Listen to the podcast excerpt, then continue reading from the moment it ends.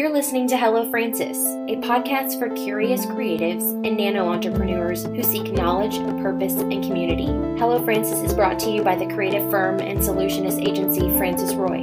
Our lineup of guests, friends, and mentors candidly share their diverse wisdom and experience. We do all of this in less than 30 minutes. Let's get started.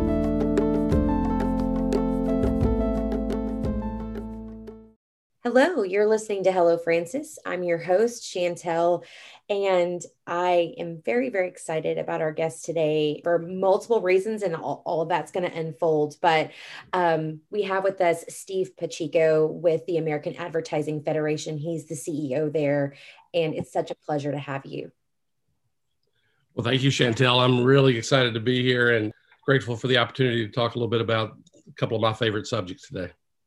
Perfect. So, some of your favorite subjects, I think, are some of my favorite subjects. And we don't talk a lot about advertising here in this space. So, I'm very excited that we're going to do that today. Before we dial in, let's lay the groundwork of your credibility, if you will. Can we talk about you for a second and, and your background and how you got to this journey where you're serving AAF? Sure. It's, um, it's, it's a really I think, interesting story about, you know, sort of coming full circle from where I started. And as a kid growing up in Memphis, Tennessee, I uh, was always drawn to the psychology and the business of advertising. It always was very compelling to me. I would literally, you know, tear apart any commercial I saw or any any visual communication and try to get at the heart of, you know, how they crafted it that way or what the insight behind it was or you know why it was targeted to that audience it just it fascinated me and i was really intrigued by it from a very early age. So I, you know it's rare that someone knows what they want to be preteen but i think in my case i knew i was going to gravitate towards advertising in one way or the other. So i started out being a, a journalism major. Back then they didn't have degrees in advertising.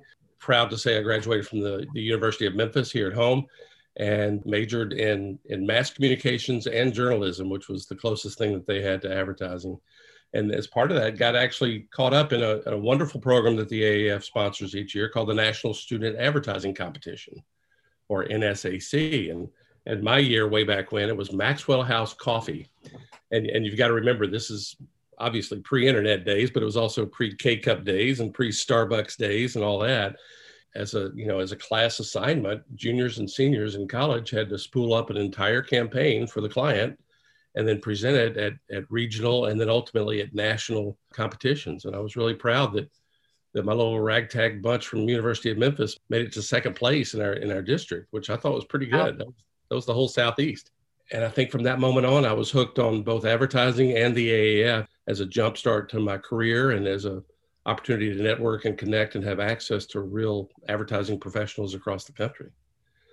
So went on from University of Memphis, found the only job I could, which was working at the daily newspaper at the time, uh, selling ads and, and drawing up ads and making ads and writing ads. And, you know, it's a small team. So we did a little bit of everything. And that got my hands dirty and really helped me understand the whole core of how advertising is made and how it takes a team and how it's a fundamental team effort to to put together you know a, a nice tight concept that actually does some business and sells for a customer or a client. Really enjoyed that had a great time with it. Worked my way up through the uh, ranks there and, and ultimately developed a team that just promoted actual advertising in the newspaper back then memphis had two daily newspapers. They had a morning and an evening newspaper. That's how old i am and that's how long ago that was. But it was it was a really great foundation to build on so that i understood and appreciated teamwork deadlines insights working together to get the best message crafted that you could. And as a young person it was really you know great training grounds. You know i would work in the afternoons and put the paper to bed. By the time the first edition rolled out at midnight you go home and get a little bit of sleep in time for your eight or nine o'clock classes the next morning. So it also taught me a great deal about work ethic and just what it took to uh, to succeed. And then from there, I, I, got recruited to a small ad agency in Memphis. I became a partner at age 26 or seven, and we grew it into Memphis's second or third largest ad agency. Had a great run, did really fine work for a lot of, of local and regional clients. It was called Humphreys Inc. And we had a great run. We really, really were making up the rules as we went along. We didn't have a playbook. We didn't know what we were doing, but we sure had fun and did great work that we were really proud of. And so uh, as part of that, I still maintained a relationship with AAF Memphis, the local chapter. Okay. And at 28 or 29, I think I was one of their youngest presidents ever. They gave me the keys to the kingdom and let me run the, the club for a year. And I didn't run it into the ground. We actually had a really great year. And so that was an opportunity for me to have a leadership position at a very young age for, you know, an industry that I cared a lot about and really had passion for. Mm. And I got to tell you that that type of leadership opportunity is available through the AAF for young people and people at all stages of their lives to be able to connect, get a real leadership opportunity, and prove yourself and your worth, and also build out your network as you're coming up the ranks of your career. Mm. Left there, went to my first, you know, corporate job, which was um, a client of ours at the agency was International Paper. They had just moved their uh, corporate headquarters to Memphis they were looking for an advertising manager. It was very, very manufacturing centric organization, but they did do some marketing, and I was uh, pleased to take that job and actually uh, steered it into some some really great, you know, new waves of marketing for a paper company, a hundred year old paper company. Learned a lot about that. Learned a whole lot about uh, creativity and design orientation, and and you know, a lot of what we did was spec paper to designers and graphic designers and visual artists and, and that was a lot of fun getting to work with a lot of creative people. And then from there, went to my next corporate job, which was um, a little fly by night organization in Memphis called FedEx. Who um, I, I learned a whole lot there about culture and about teamwork and about ethics and integrity and working again as part of a team, but also just doing world class marketing. And pleased to say that through that 20 plus years, I was able to work on 12 Super Bowl commercials, which is 12 year run, almost unheard of. Probably have done more Super Bowl commercials for one brand than any person that I'm aware of. Mm-hmm. Uh, and each year we would try to outdo ourselves and, and make the ad meter top 10 where we could. A lot of pressure, a lot of high stakes there, a lot of eyes watching, and a lot of critics. But I was very, very pleased with the work that we did. It still holds up and every year around the Super Bowl, I get I get misty thinking about those days when we were creating great work that really uh, that really mattered and and and really rallied the company and made everybody feel prouder to work for that organization. Yeah. Left there in 2018, was going to just chill out and come down to 30A and put my toes in the sand and relax and try to enjoy life. And got pulled back into the game, became a, a relatively reluctant CMO for a great organization out of Memphis that I'd always had a fondness for. It's called Ducks Unlimited. They're actually the world's largest wetlands conservation organization and uh, needed some help in, in brand marketing. I was really, really proud of the work that I did there for a little over a year and got them uh, stood up with some some really solid branding and, and marketing programs that they're still using today, which I'm proud of and then and then the AAF came calling that they were looking for a new CEO, and they knew that I had been you know on board both as a student, as a club chapter president, going back to AAF Memphis days, and then 2013 I was the chairman of their board of directors at the national level. So I'd helped run the organization. I was very close to it. No matter where I'd been in my career, I always had an AAF connection and a continuity string running through it. So I was happy to take the call and and be considered the vetting process was very thorough. And a few months later, after going through uh, a lot of vetting, they named me their new CEO back in June of, of last year. So it's been a rocky road, and uh, I'm, I'm loving every minute of it. For me, technically, it's a it's a it's a passion project and a great second chapter to my career, and I get to give back to the industry that's been so kind to me.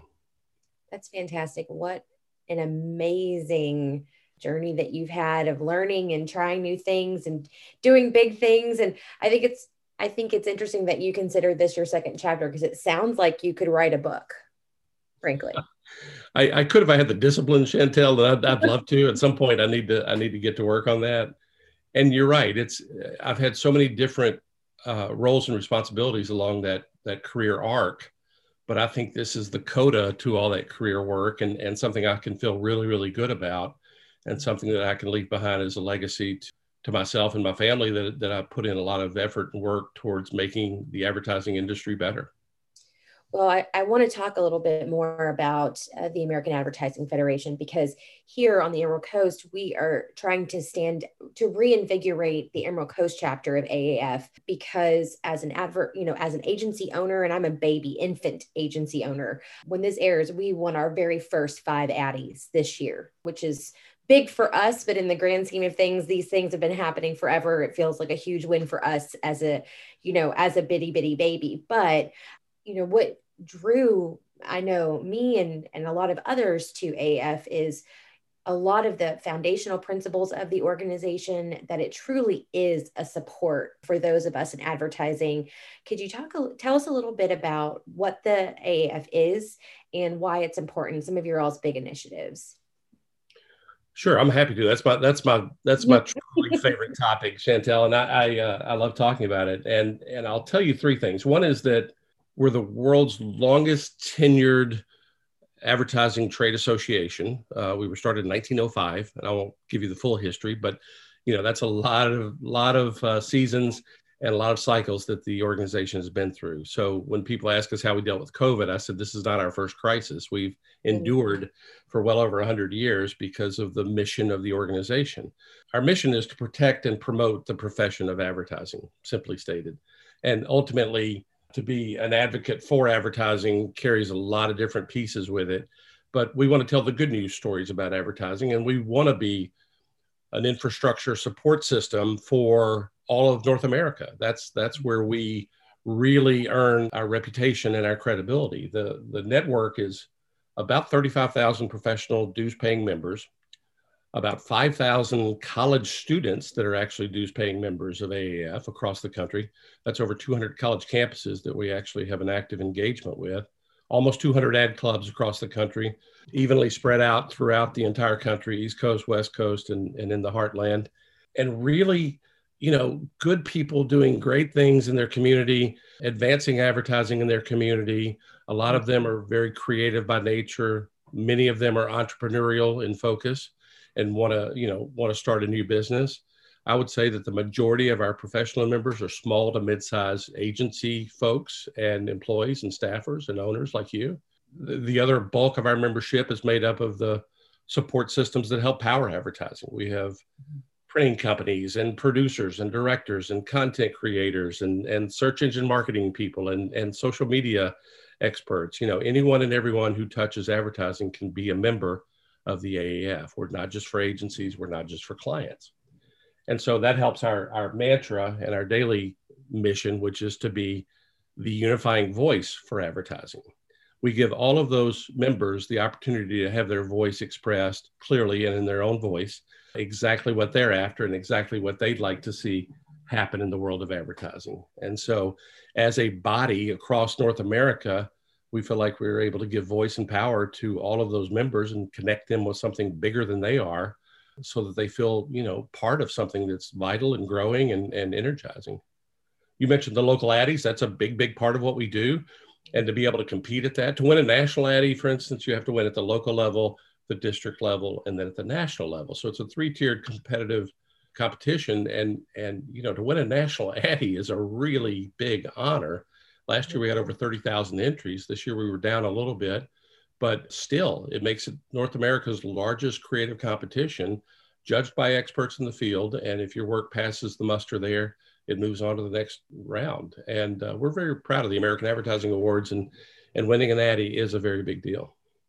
Yeah, I just want to clarify that our Addies are local Addies, not, not national Addies. But we did last year have a national winner come out of our area, BOTE paddleboard, and Sean Murphy and Shane Reynolds and and Corey and Magda with BOTE won a national Addy last year, and it is a big damn deal. And and we love to support and champion creativity at every level, Chantel. So it's really important that we honor creativity no matter where it comes from. And and the American Advertising Awards are just that. They celebrate the best across America and mm-hmm. believe me, there's great creativity, first of all, coming out of COVID, but also coming out of smaller and mid-sized markets where, you know, it's it's really powerful creative that's full of insights and, and extremely well executed. So the craft of advertising should always be celebrated.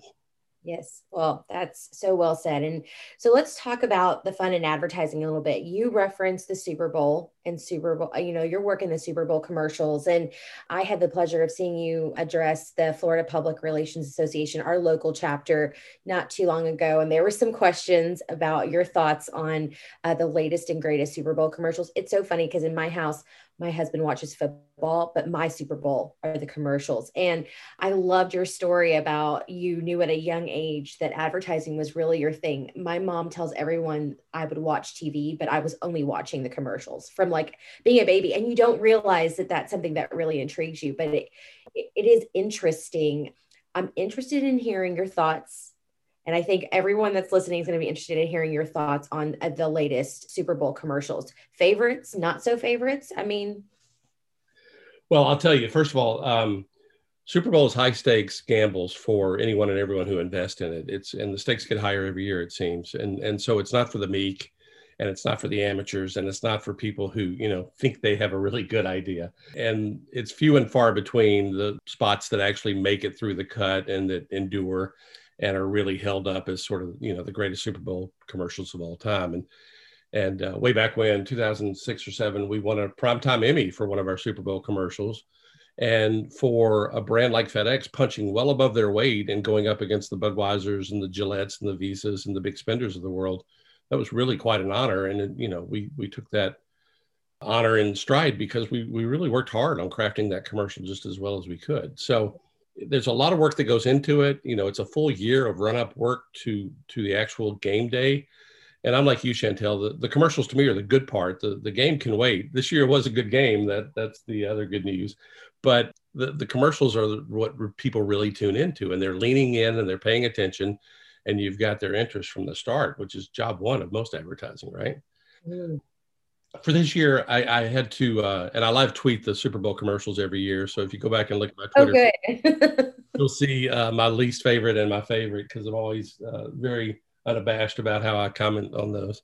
And and fundamentally, I think everything that happened this year went into the commercials. It was a very difficult year to do outstanding commercial work in the Super Bowl because you had so many different considerations and so many raw emotions and and things that you had to think about and factor into it. So, you know, high marks to everybody who made the cut and got in the game. That's that's the first thing. My my favorite commercial, honestly, was, and this is polarizing to some degree, but I, I really enjoyed the Jeep commercial with Bruce Springsteen, a two minute anthem, long form.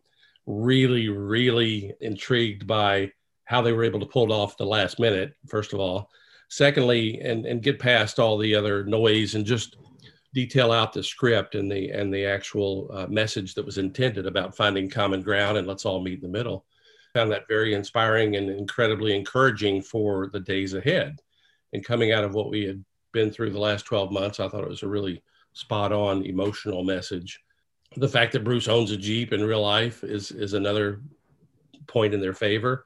But I just thought it was bold and took a few took a few risks. But I was I was excited to see it come together the other fact is they didn't tease it, they didn't show it beforehand, so you're really looking forward to it and wanting to see it firsthand.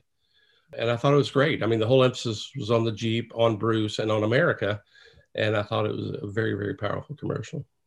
I agree. It was above and beyond my favorite one of the day.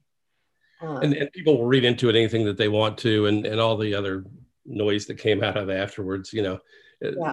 let's appreciate it for what it was in the moment. Yeah, my, I got, got a little teary that's how you know. it did strike an emotional chord with a lot of people, and and fundamentally, you know, part of part of an ad's real value is in connecting with your target audience and making sure that they walk away with the right messaging. And I thought Jeep did a pretty nice job of that. Yeah. My least favorite commercial, and you asked about that too, so I'll be real quick about that. But I thought that the Oatly oat milk commercial and and yeah, I know it's supposed to be bad, and they wanted it to be bad, but a singing CEO off key uh, selling oat milk in the Super Bowl to me just is a big disconnect, and it was so cheesy and so bad that that it wasn't so bad; it was good. It was just bad. Yeah.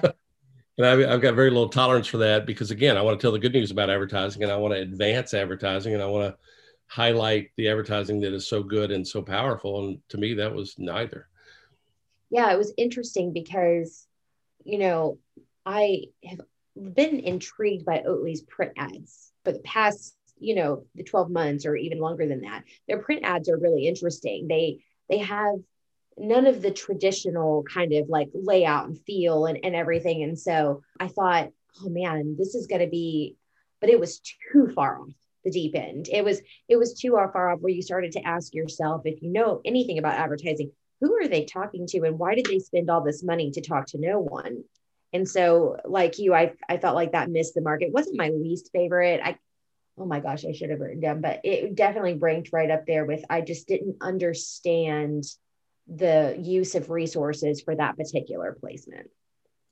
And, and it's a shame because I, I love the product. I actually use Oatly oat milk with my cereal, and I think it's awesome product, but bad ad. I know. Great. I love their barista blend. It's so delicious. so it didn't, it's not going to keep me from being a customer, but yes, definitely. Well, interesting. And I'm going to go back through your, uh, your Twitter feed and read all of your, your thoughts on that. Cause I, I think that's super interesting as well. The play by play, we need our play by play. I love that Ad Age does a little play play, play by play too. That's pretty cool.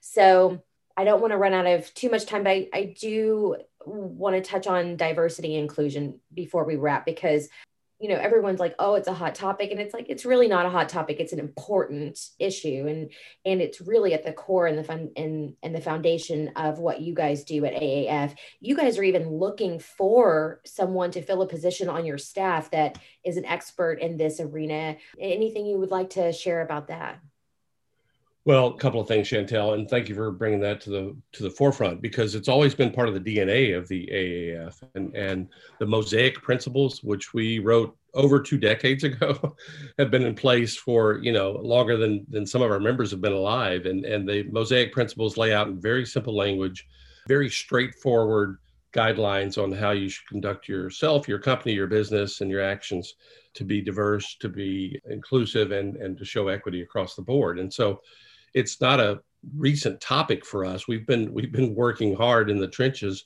on this important uh, area for for over two decades with decent results at every turn.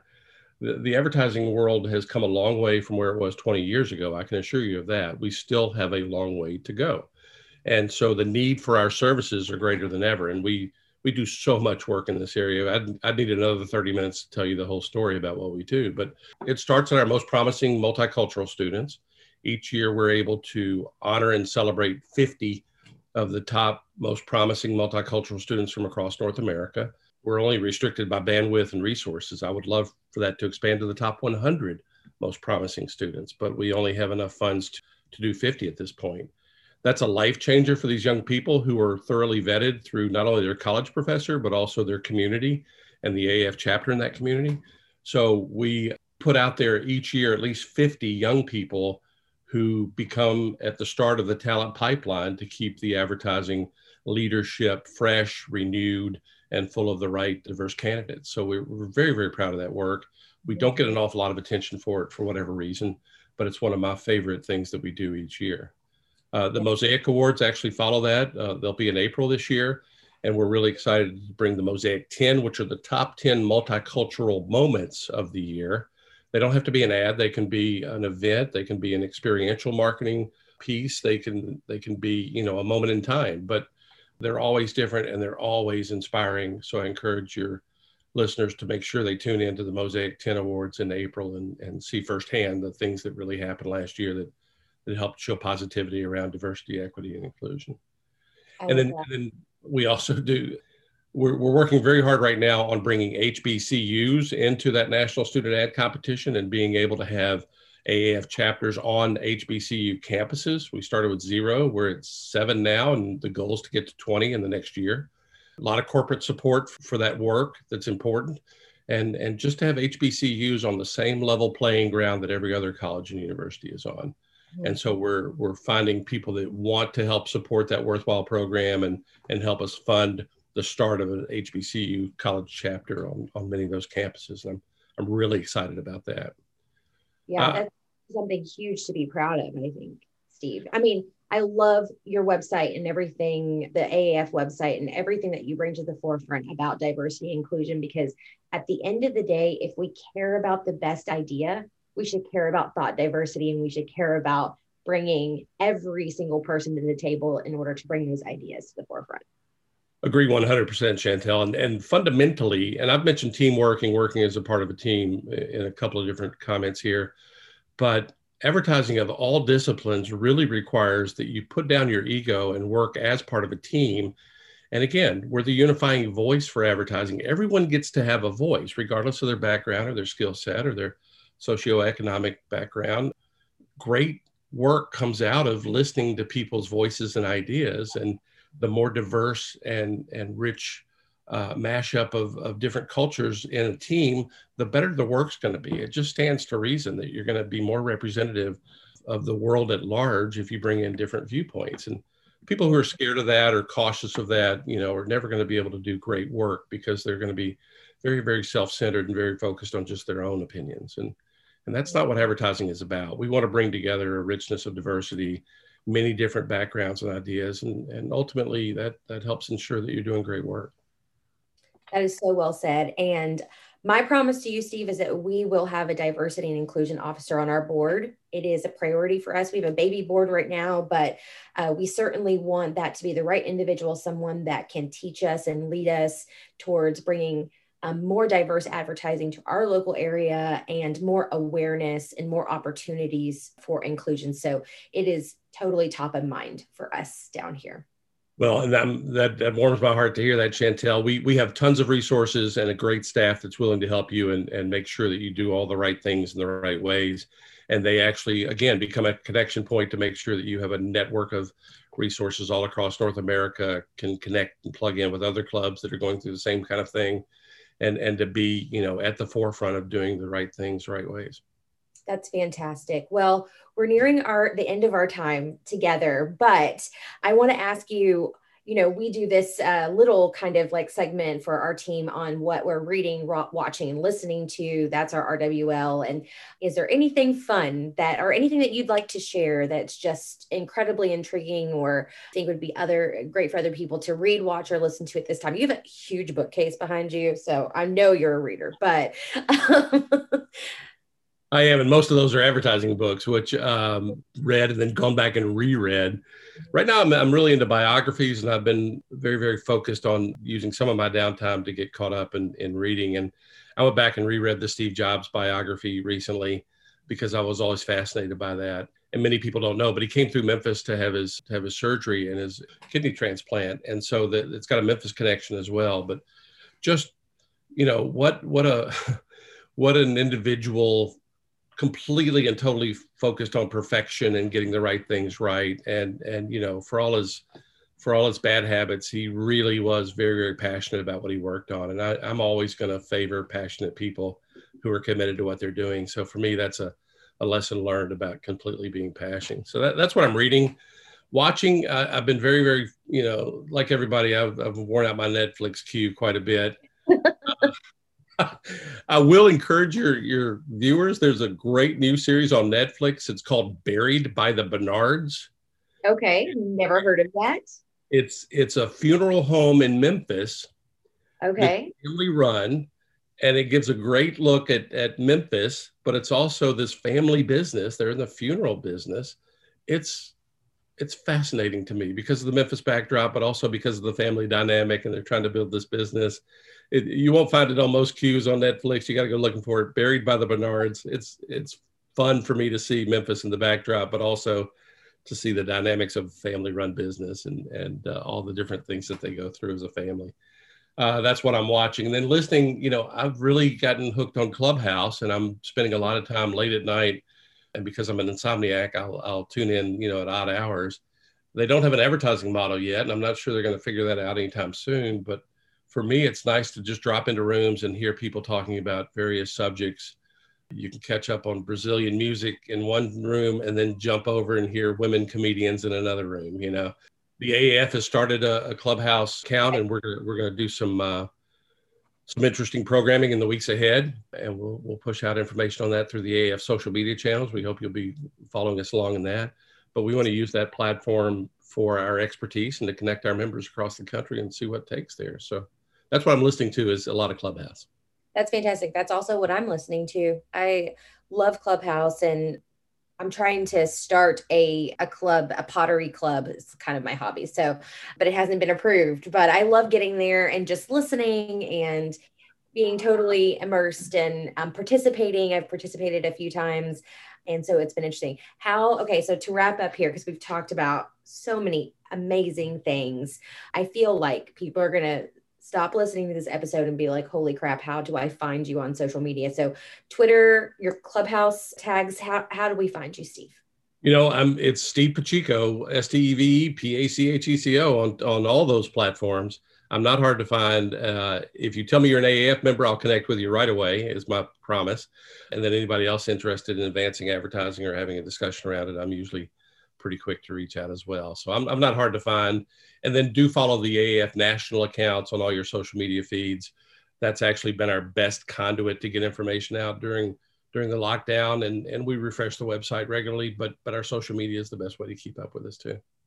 Well, thank you so much for sharing all your wisdom and you're kind of our just our Steve Jobs. Steve, you're our Steve uh, in the advertising world. So thank you for everything you've done and all the paths that you've paved for all of us. So we appreciate you so much. Well, thank you, Chantel, and thank you for this time. And I, am really enjoying it. It's been fun for me. I'll just end with this. It's advertising is my passion. Making it even better is something I feel very passionate about. And I want to look back at the end of my days and be able to say that I gave back to the industry that was so good to me a little kid from Memphis trying to compete on the world stage. It's it's not an easy task, but through the AAF and through the connections I've made there, you know, I, I made some waves and some dents in the universe out there, and I feel really good about that. And now I want to spend the back half of my career giving back and making sure that other people get the chance to do just the same. That's fantastic. Well, again, I'm so grateful for this time and the opportunity to learn from you and uh, for you to present to our listeners. If you guys have any questions, you can find Steve. I'm sure he will be happy to answer you in the social media space, but you can also send us an email hello at francisroy.com and I'm that's where I'm going to end it because I don't know that I can end it better than you. But next Monday we'll have a new guest in a new episode. And thank you for being with us. We appreciate you. Thanks, Chantel.